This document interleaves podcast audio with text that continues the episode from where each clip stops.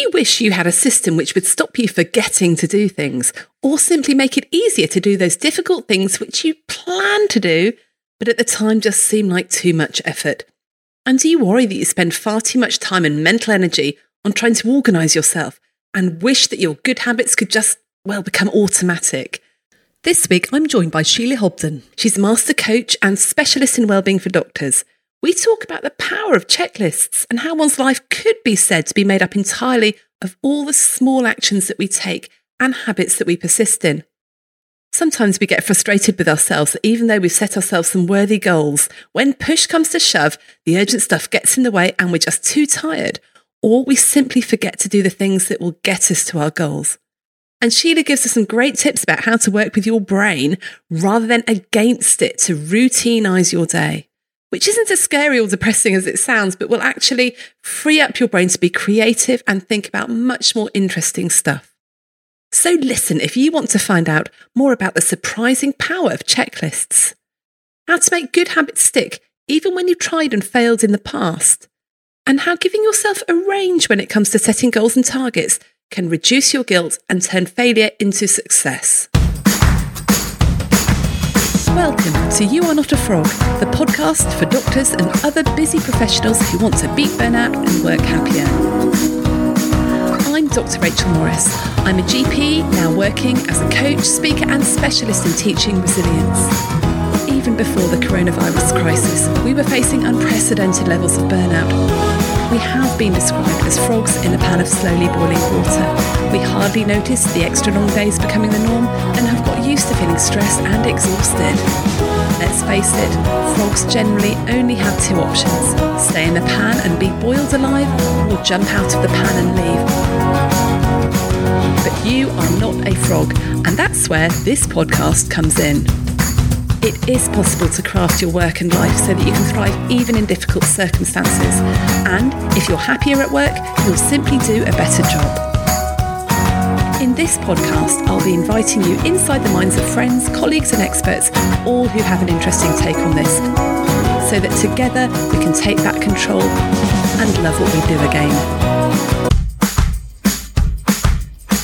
Are you constantly stressed and thinking about work? Does your laptop come with you on holiday? Your to do list have permanent residence in your brain, and your worry about how to handle the latest crisis wake you up in the small hours. Then it's time to get your life back, and that's exactly what our brand new online course will help you do. It's a 60 minute reset for healthcare professionals to shift your mindset so you can set boundaries and limits around your work without the endless guilt that you've not done enough. It's just £27 and you can get instant access now when you go to shapestoolkit.com slash get your life back. It's fantastic to have with me back on the podcast Sheila Hobden. Now, Sheila is a professional certified coach. She's got a background in HR and learning and development, and she specialises in working with people who work hard with others. So that's a, a lot of our listeners here, I think. So, Sheila, it's brilliant to have you back. And now you're not just a a coach, are you? You're like an Uber coach. Elevated status. So, yes, I am also um, a coach supervised on the need for supervision at the Joyful Doctor. And also, I'm a mentor coach. So, supervision is keeping us safe and sane as coaches. And the mentor coaching is keeping us sharp. And then I also have a huge passion for well-being and resilience. And so I facilitate sessions that. I have my own program, um, the MOT for you. And I also facilitate the Shapes program for you. Yeah, so Sheila's one of our very wonderful Shapes trainers. And you've also been on the podcast before, haven't you? Talking about rest, I think it was. It was rest indeed, yes. So we've got Sheila back to share more of her wisdom. And this time, you thought it'd be really important to talk about routine. Now, what makes you think it's important to talk about routine right now? So, uh, when we were talking about doing an episode, it was coming towards the end of the summer holidays. And so you have that period of time off. And even if you're working during that time, things change a little bit. The kids are off school or, you know, people are on holiday. So things like meetings might not happen. So things sort of shift a bit. And then come sort of September and getting really into October, it starts to feel like actually we need to sort of get this routine back and underway because we need to, we've got to fit everything in again. So it felt like a good time to actually have a think about bringing routine back. I know. I think over the summer, yeah, my routine went completely out the window. And I, I went a bit angsty after the summer holidays. Yeah, it's lovely to be off. It's lovely to have a break, but you do just want to get back into the normal rhythm. And frankly, I want the house back to myself. I want everyone out of the house so I can get on with my my own routine. So why is that why is routine actually quite helpful for us? What is it about our brains that make us love routine? So the brain loves certainty. When it knows what it's doing, it goes into what we kind of call competency mode. So that's when we can access our, you know, the thinking parts of the brain, the rational parts that we can make um, clear decisions. But when we're in that competency mode, when we are following a routine, when we're doing something we know, we get into this state of flow, you know, releases some really great chemicals into our brain and we start to feel more relaxed because we know the brain gets that, it gets what it's craving for in that thing of certainty. So that's where routine is really helpful. Mm-hmm. Okay. And is there any science linked to this? So I love the model that David Rock has built, the SCARF model. So SCARF stands for status, certainty, autonomy, relatedness, and fairness. So certainty stands, stands out quite clearly there. Autonomy, it's about choices and being able to, you know, be able to make responsible choices. And so if you're doing something that you, you need to do or you want to do, and you're choosing to do that, then you're, you're meeting that certainty state element of it. And then the other interesting thing is so status is about our relationship and our meaning to other people, like in within social sort of settings. And so generally we get into a routine because it's something we want to do because of who we are. So by doing that routine, it, it keeps us in that sort of status and having that meaning to other people in terms of who we are, in terms of serving them. And the model actually is designed as a leadership model to help people work out what other people might need in order to get through periods of change. And then, so then you think about when we go, when a change happens, our routine gets um, shifted a little bit. We start to feel uncomfortable. And this model looks at we, a- according to each of those SCARF components, the brain will have a threat re- re- threat response or a reward response. So it talks about putting these things in place will drive the reward response, which helps the brain feel settled. right. Okay. Okay. So you feel settled if you're getting that that reward, and also there's something for me about if you've got a routine, it means you're not going to forget things. And so, yeah, like, yeah. Matters of anxiety about dropping dropping a ball, and I guess the more you're juggling, the better routine is. I've I've just done a course actually. It's the Michael Hyatt Free to Focus course. He's got a book as well, yeah. which I, I find really really helpful. But one of the bits was all about, he said, right, you've got to now write down your morning routine and write down your evening routine. So I thought, all right, okay, get up, clean my teeth, put some moisturizer on, put my contact. I was like, why am I writing this down? And like, take a pill with that and take this and that. And, and, and even in the evening, it was like, okay, well, I just do this every night. Okay. I'm currently going on a, snug, a slug and snail hunt in my garden because I'm trying to grow some flowers. And honestly, there's so many slugs. Slug and snail hunt, put the cats into the kitchen, get a hot water bottle, do my teeth, get into bed, read for 20 minutes. And I thought, this is such a waste of time because this is what I do anyway. But actually, in the last few days, having written it down, I'm like, oh, I, I wrote it down and worked out how long it took. It actually takes about half an hour by the time I've got rid of yeah. all the snails. I was like, okay, I'm, I'm this. Okay, next is this. And it's almost like I feel I feel much more ready for bed because I'm now doing this. I'm now doing this. And I've said, right, well, I'm only going to read my book for 20 minutes. Normally I can get really hooked and I'm on there for an hour and then I haven't put my light out. Because I've planned it, even though it's what I was doing already, it's just, I don't know, that it feels like there's a mental load off my brain. Yeah, uh, yeah. As you were talking, it's the brought to mind the book, the checklist manifesto, Atul Gawande, where essentially that is the book that's, you know, if you've got a checklist for things, it gets it out of your mind. It's on the paper and you just got to follow that through. And if I think about situations in my life where I've had to get things done, the checklist has been really, really vital. And so he's talking about not just assuming you know what to do in any given situation, but actually if you've got all the stuff that you that's regular and you don't necessarily need to think about in a checklist, it means that your brain is freer to spot the the incidental things. So, so because he's coming from a surgeon, um, he's a surgeon's perspective. So, if all of those things are ticked off, then there's more capacity to spot things that may go wrong and catch them quicker because you're not trying to remember all the stuff you've got to do as a routine anyway. So just a couple of examples from my side. So I did Ironman in 2017. Yeah, I know it's crazy. I got round, but I got round because I printed out, I made a training plan and that training plan had every single thing I needed to do each day in order to meet that, that need. And so it wasn't just the cycles or swims. It was the making sure that I'd got the right sleep, making sure I'd got the right nutrition, making sure that I'd done all the stretching and all of those things because to work full time and train for something like that, if you, if it isn't written down anywhere, it just, it doesn't happen. So I think that point about writing down your routine and also it does like, it, doesn't it helps you identify exactly how long it takes you to do those things. So you can make sure you plan stuff and then that reduces the feeling of overwhelm when you think, I'm not going to get all this stuff done. So you, you're combining the power of routine and writing it by, by doing that list. So it sounds brilliant.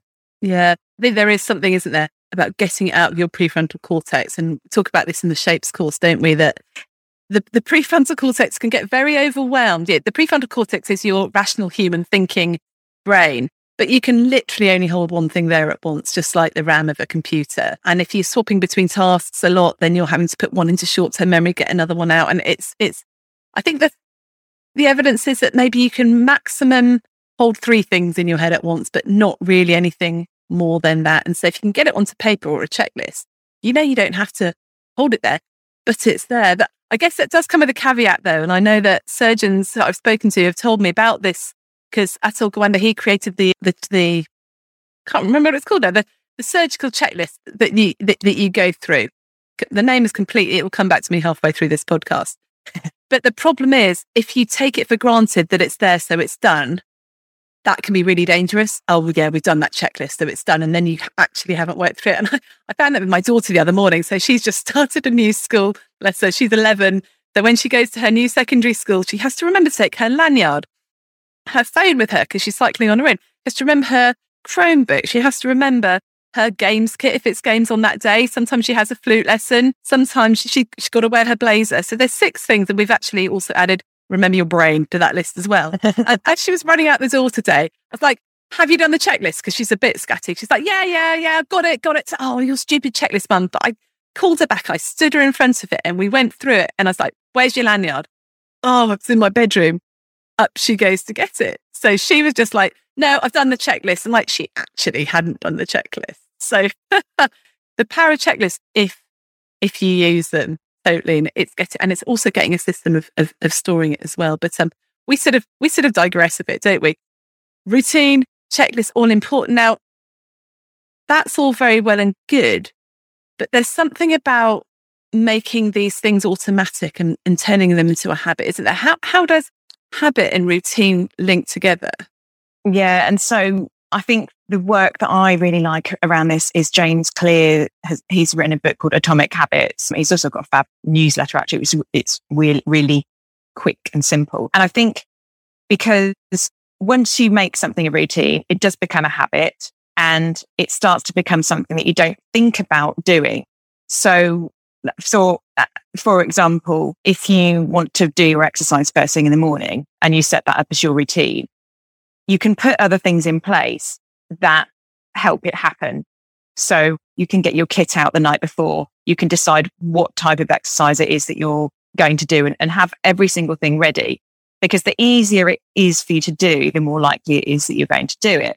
And once you've got that routine into a habit, you don't even really think about, do I want to do this or don't I want to do this? Because your body just kn- knows and it likes that certainty. It knows what's going to happen next. It just gets on with it without even really um, thinking. And again, because you're not thinking about and toying with, oh, should I do it? I don't really feel like it. You're freeing up more space again for that brain to do the thinking that you want it to do rather than wasting it on thoughts ab- about whether or not you want to do it. And I think what really stood out to me when I read that book was he talks about outcome based goals and identity based goals. And so, for example, I keep using sport quite a bit, but if you set a goal that says, I want to run the London Marathon, that's just recently gone. A lot of people do that. And what a lot of people find is if they set a goal to run London Marathon, they'll run London Marathon and then never run again, or they might, but uh, it's several months later.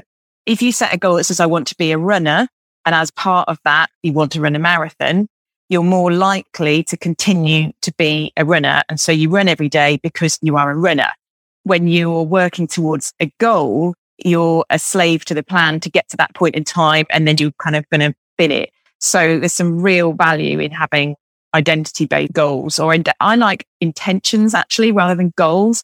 Um, because goal seems to be a, a sort of hit or miss, whereas an intention is this is would, this is how I would like to be. It's what I'm going to aim for. The other really great tip that James had in his book, if you want to start a new habit, if you want to get a new routine put in, it's really good to anchor it to something else. So, for example, you're talking about your evening, um, your morning routine, uh, uh, like I brush my teeth. If there was something else you wanted to do in the morning, like have a mindful minute or something, you could say, well, I'm going to do my mindful minute straight after I brush my teeth because you brush your teeth every day. You don't think about that. So you just hook it on to something else that you're already doing. And that is really powerful um, as well. So if you bring that and if we bring it into a work setting, um, if you wanted to sort of work towards this intention of like being an organized person, you might make a routine that says, on a Wednesday morning, I'm going to do all those invoices that I need to, I need to process, or I'm going to manage all of it. I'm going to work through my complaints at that particular time and set yourself up for success as well. So make sure that that, that thing that you don't really want to do, make sure you're doing it at a time when you've got good energy for it. Make sure you've got good things around you. So if it's having a nice coffee, if it's having a quick walk before you do it, just make sure that you're set up for success in whatever that routine um, is. And so by saying, I'm right, I'm going to like horrible job that I don't really want to do, but I'm going to make sure that I've got my nice coffee and have a walk up before or have a walk afterwards so that it's all, everything set up around it is enticing for you to actually do it. And once you've got that into a routine, you'll start getting up on a, a Wednesday morning and not even thinking about it. You'll just head into it and, and then the job's done before you've even thought about it, which is brilliant for things that you, you know, you're not really that favourable all. I love that. That combines uh, two concepts really. This whole making it enticing. A few weeks ago, we had uh, Anna Dearmon Kornick on, and she's a time management coach, and she has some really good tips for um, for people about how to manage their admin time because you know when we talk about productivity and, and time management, particularly for professionals that that are delivering a service as a day job, so say a GP doing a surgery, it can be quite difficult because you think, well, I've, you know, I'm beholden to the patients and, and when they come in, but you still have a bit of admin time that you need to organize. And she was talking about creating a routine for your admin time. So whenever you sit down to do your admin, you know that this is what I do first, and then I do this, and then I do this, and then I do this. So you don't have to think about, oh, got these things. What, what do I need to do? But you know that first of all, you're going to check your results, then you're going to do your referral letters, then you're going to do your patient tasks and then you're going to do um, something else. Or with what you said, when you've got the energy, do those really big things that you've been putting off, like that insurance report or, or something like that. Do that, do that first. But I love that what you said about make it enticing. So even better if I know that when I sit down to do my admin, I'm going to make myself a really nice coffee and maybe have something that I really like to eat that suddenly then ties that thing that I don't really like doing make it easy by having a routine, but then you've got this reward while you're doing it, then that, mm. that, yeah, if I had a really nice piece of cake every time I had to do my invoices, that would be good. Get really massive, but you know, something healthy, something healthy that you, you want to do. But I think it, yeah. it just clears your brain.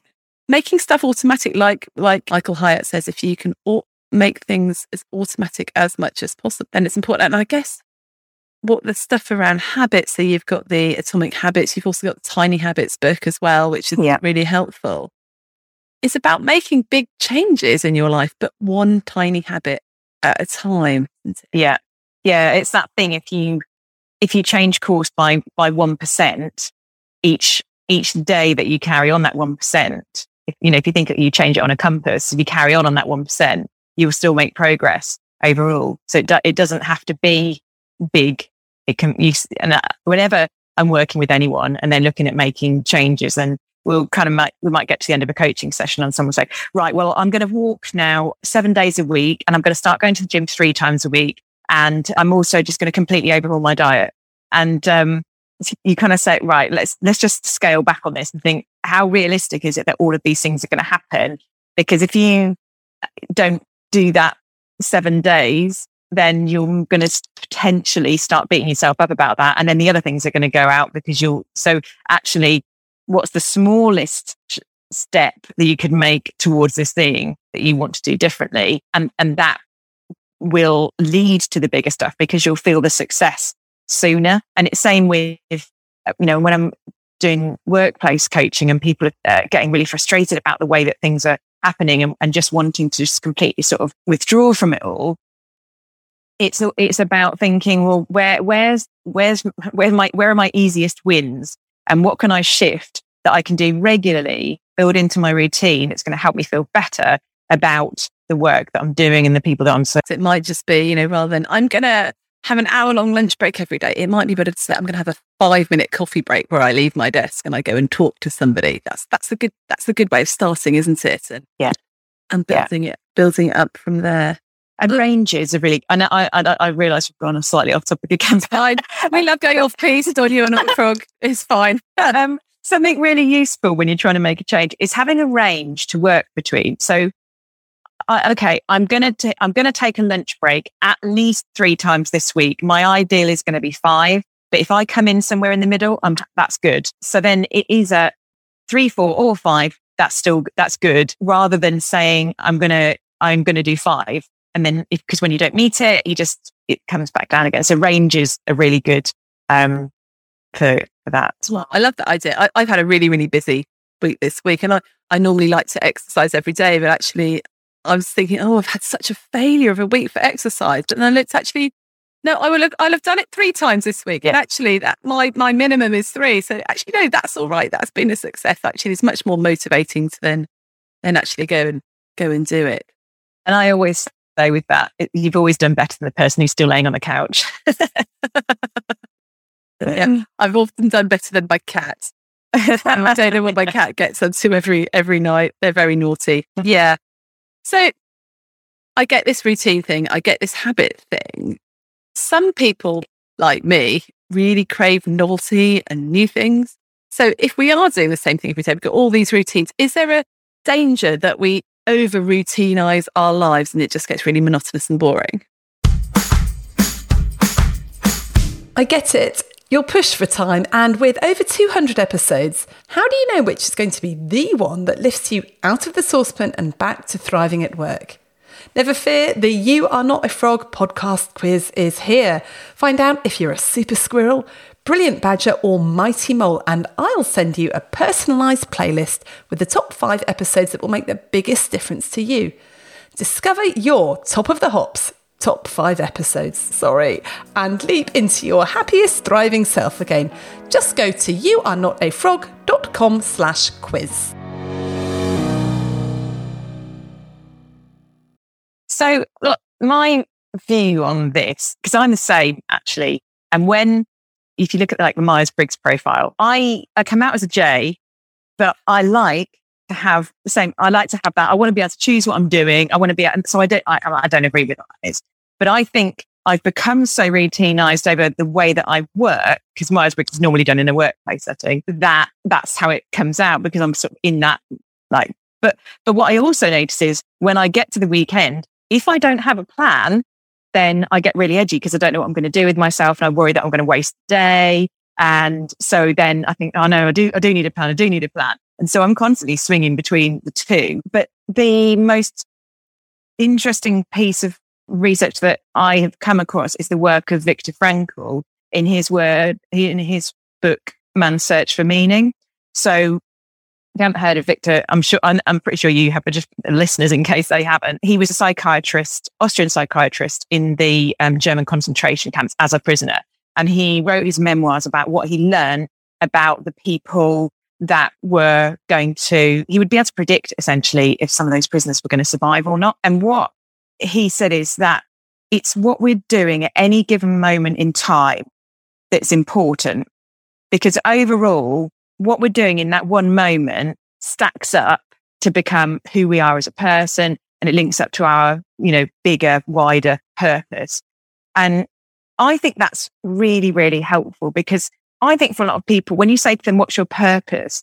They feel like you've got to have this grand plan, this grand gesture, this world changing purpose. But actually, your purpose is just to be a contented, happy, healthy person. Then actually those things that you're doing on a day to day basis, like brushing your teeth, keeping your teeth healthy, drinking plenty of water, getting to bed, getting your sleep, all of those little things are adding up to you as the whole person that you want to be. So that's where I think that the routine sort of doesn't get boring because it's who you are. And if you want to be someone different, then you change some of those routines. And that's what we're talking about, those, those small steps. Equally within that routine, you can still have a chunk of time that you say, for in your routine on a Saturday, I have a couple of hours and I choose what I want to do in that. I'd have to choose now. And then you can bring your joy and your play and your, I'll choose, I'll choose then what I want to do, but it's still built, built into your um, routine.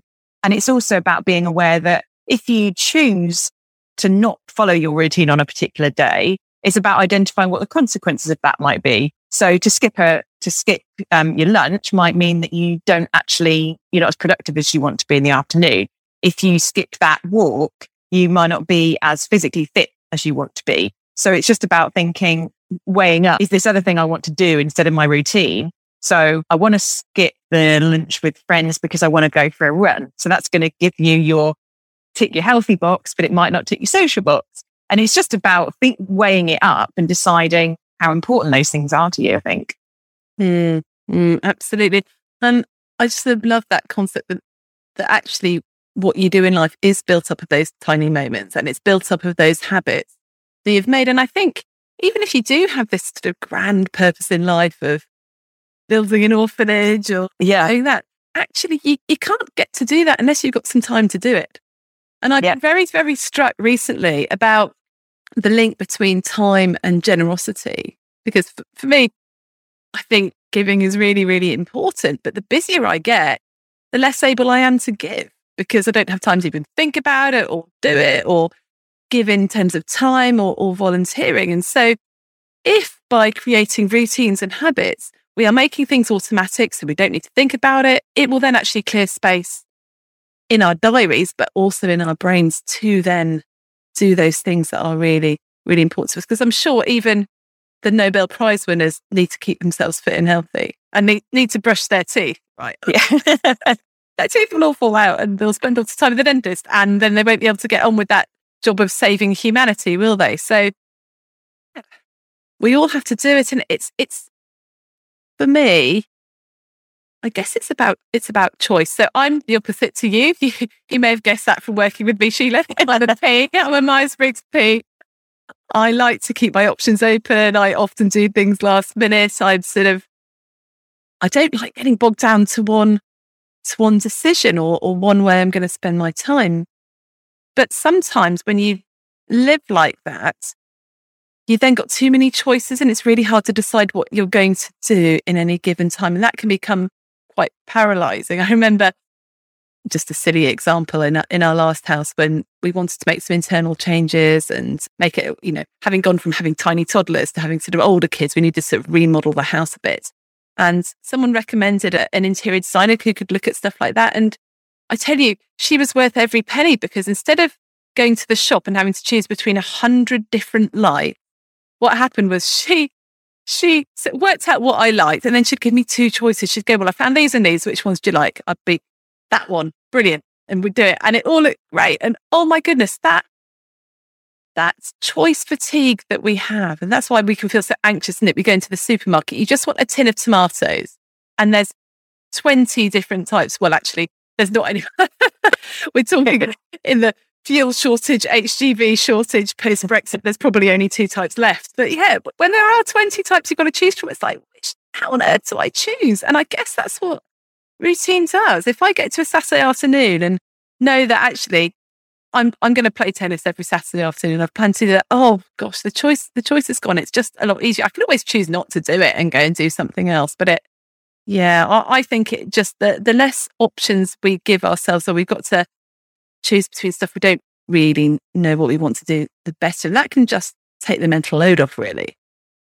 Yeah, I think it's, and it's, if you apply it to things like when people are trying to lose weight as well, generally what happens with that is you do a meal plan for the week and you get all your food, you get it all ready so that the choice is gone and you go to the fridge and you, you eat the thing that you're planned to eat. And, and because it, does come to when, when there's too many options, we get overexcited by the option that we're not supposed to have because you're always, you know, breaking the rules. And it just, so it does, it takes it away. It takes away the need to go through that process. And so it does, it, it frees up brain capacity again. Yeah. And, and it does mean that you're making that hard decision when you have got the willpower there. Like you said, if you're um, preparing your snacks in advance, you're preparing them maybe in the morning where you just had your breakfast, you're not hungry, you put your snacks in there in the fridge or you take it to work with you so you know when you're really starving. And this was so true for me when, you know, after a surgery, you're absolutely starving. You know, you've got another two hours of work to do. Go into the kitchen. If someone has brought in a cake, there is no way on this earth that I'm walking past that cake.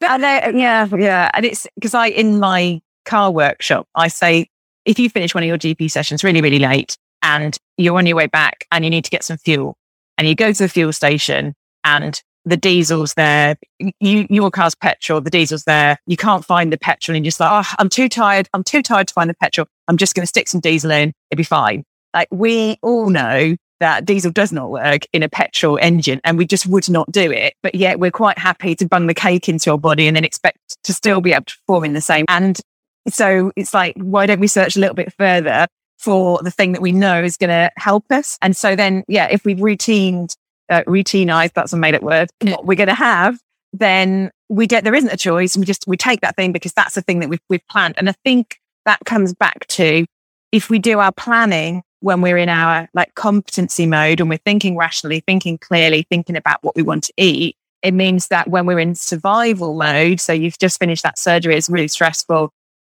The decision isn't there. So you just, you just take what, what is there. So if you, you're doing your planning for your future self by making a routine out of things. Yeah. It's about being, being kind to your future self. Yeah. At the end of that surgery, I know I'm going to want cake. Actually, wouldn't it be better to have some carrot sticks and some hummus in the fridge so I can just grab it and, and, and go and drink it. So, I mean, we talked about food and weight loss and stuff like that, but what else can we do to help with work? How, how else can routine help with work? And what other ideas have you got that people can use routine to just ease the burden a bit at work? I think one of the biggest killers is email because we open our inbox and it sits open in the background.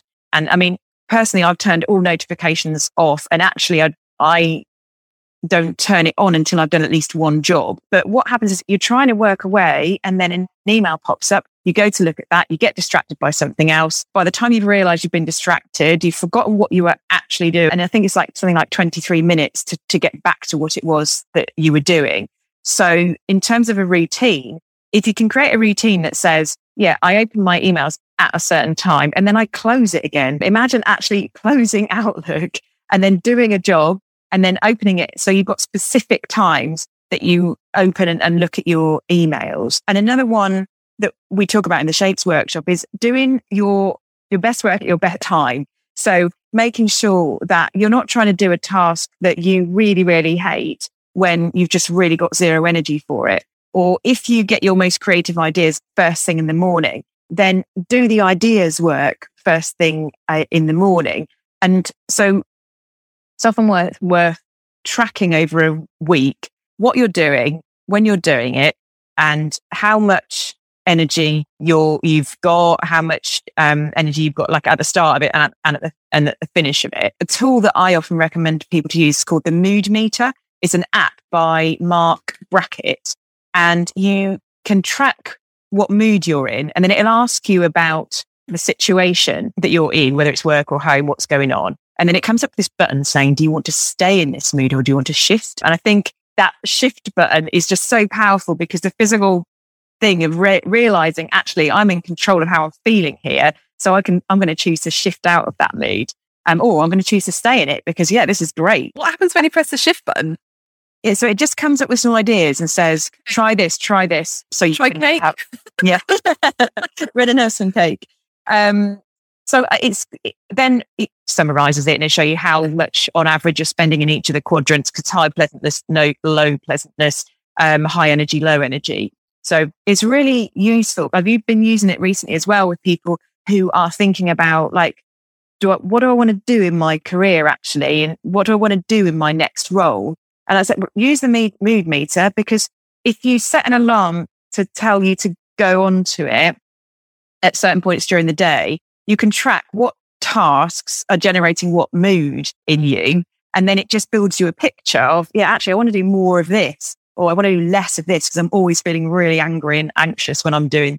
So I think, again, I've gone off tangent a little bit, but it's about identifying what you do best when you're doing that so that you can map your routines. And it might be that you shift a few things around and you get the same work done in less time because you're doing it at the times that work better for you.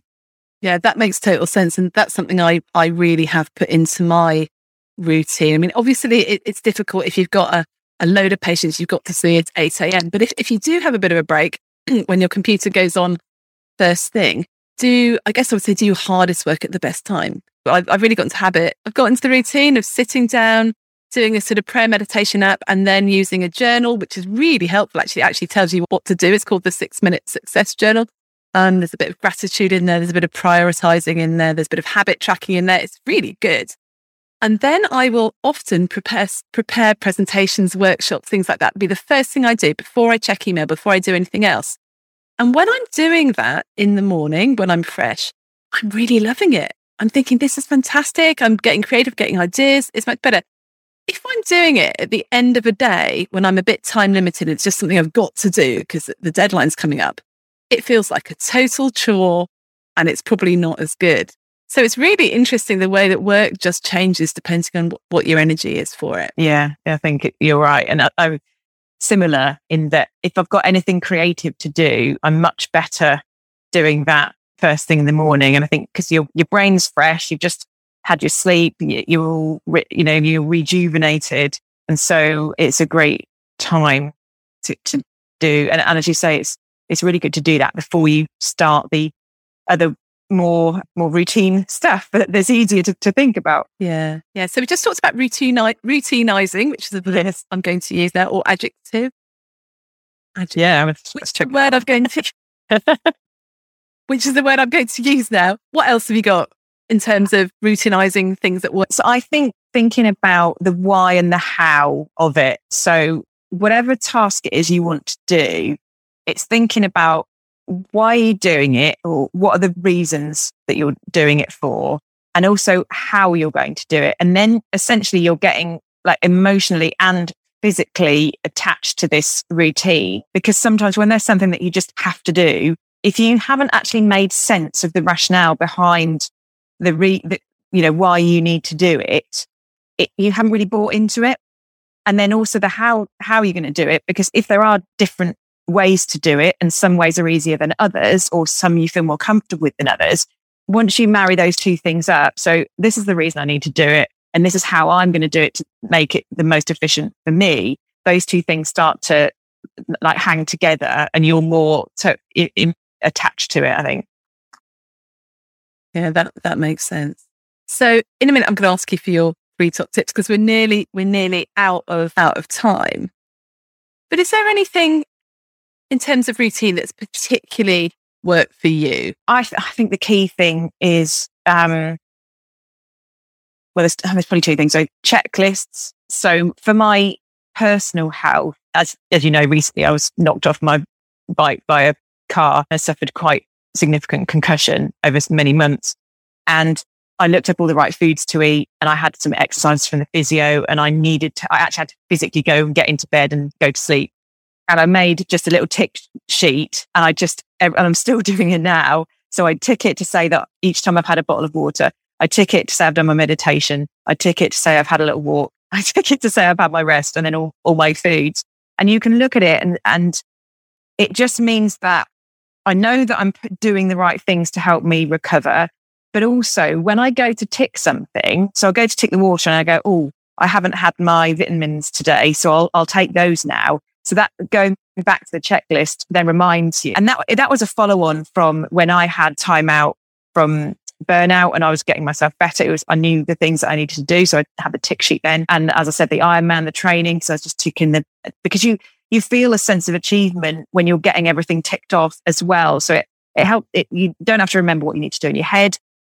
It reminds you of other things that you need to do and it clears you you don't have to just carry it around with you and you get that sense of achievement. So I think there's a whole um, chunk of stuff there. And then for the work perspective, I would say that it's planning out the, the, the week and chunking things up. So essentially batching so that I'm only processing my invoices on a like a Monday afternoon. And then I'll do my follow up calls with people on a Wednesday afternoon. And so chunking things up so I know what I'm doing on what day can be really helpful. Great. That's been really, really helpful, Sheila. If you had quick three top tips to share with people around routine and habits and all that. So I think it would be set your, once you've set your routine, set your boundaries around it and stick to them. And if you are following a routine and something's no, not quite going right, I would say ask for help um, ask for help, like if you can, before you need it. This is, goes sort of wider than just routine, really. It's more about um, how you are in in the workplace. And whenever I speak to anyone who's had any difficulties with their you know, mental wellness, the the thing everybody says is, "I wish I'd put my hand up sooner and asked for help." And I think the same. I, I soldiered on, thinking I don't want people to think I'm weak. So that would be my another tip there. And then the other one I'll finally add, and I've been using this phrase recently, is jive with your joy as much as you ruminate on your rubbish, because the brain is automatically going to the negative so frequently. We have to do more of the joy to balance it out. And we just, you know, we, we get a win. We don't, we just don't celebrate enough. So jive with your joy. Don't ruminate on your rubbish. Love that. Love that, Sheila. That's fantastic. Oh, well, thank you so much. That, that's been really helpful. I'm going off to try and routinize my life now. I like it. I like it. So, if people want to contact you, how can they contact you? So, I'm bluegreencoaching.com. I'm also on LinkedIn, so you can email me directly. I think we'll add it into the show notes. Um, Sheila at bluegreencoaching.com. But yeah, LinkedIn, Twitter, all the social channels. Um, that's me. Lots of stuff. Yeah. And Sheila's one of our, our Shapes trainers. And I think you've been doing quite a lot of work with induction programs into primary care recently, haven't you? This is the new roles in primary care. What, what's that been about? Yeah, it's been actually really, really great workshop. So it's, yeah, people coming into primary care who are into these new roles. And so, I mean, when we talked about the scarf model, we talk about this in the, in the workshop because when you come into a completely new role that nobody's ever done before, that is a complete change. There's so much uncertainty and you don't always have the choice because you don't really know what the choices are yet. So we've been running this, it's a two hour workshop and we work through some of the shapes. But what people are finding is that it normalizes how, how they're feeling and actually recognizing is it's a normal, natural human state to feel that discomfort when we're in period of high change. And so we use um, breakout rooms to, d- to discuss the different shapes, but people are coming away saying they feel um, more like they've got more options in terms of how they can get in control. And yeah, those workshops have just been the people that have been coming along. So we've had social prescribers, we've had health and wellbeing coaches, then the care coordinators. There's a whole, you know, all of these new roles and people are finding it really, really useful. So it's, it's, it's always a joy to do this stuff because when I left my sort of corporate role and I, and I said, I want to help people help themselves. They don't get into, you know, difficult situations at work to be able to do it for people. I just, it just really makes me smile. Yeah, so it's a fantastic session. I think you've had physios and paramedics and nurses there yeah. well, haven't you? Yeah. They're all all I knew I'd miss someone off this. well, there's there's so many there's so yeah. many roles around, aren't there? And you know, I think we really need to be supporting these people because it's not it's not easy just mm. to go into a new practice and, and, and integrate. You need to be pretty proactive about about stuff and pretty, you know, resilient. I think. So yeah. Brilliant. So yeah, so if anyone's interested in, in in any of these workshops in in their area, then do get in contact with us, and we'd love to to come out and do that for you. So anyway, quick bit about what you've been doing. So that's fantastic, Sheila. I have to get you back because there's so much more I want to talk to you about. So thank you so much for being here, and have a good rest of the day. Thank you, and you. Bye. Bye. Thanks for listening. If you've enjoyed this episode, then please share it with your friends and colleagues. Please subscribe to my You Are Not a Frog email list and subscribe to the podcast. And if you have enjoyed it, then please leave me a rating wherever you listen to your podcasts. So keep well, everyone. You're doing a great job. You got this.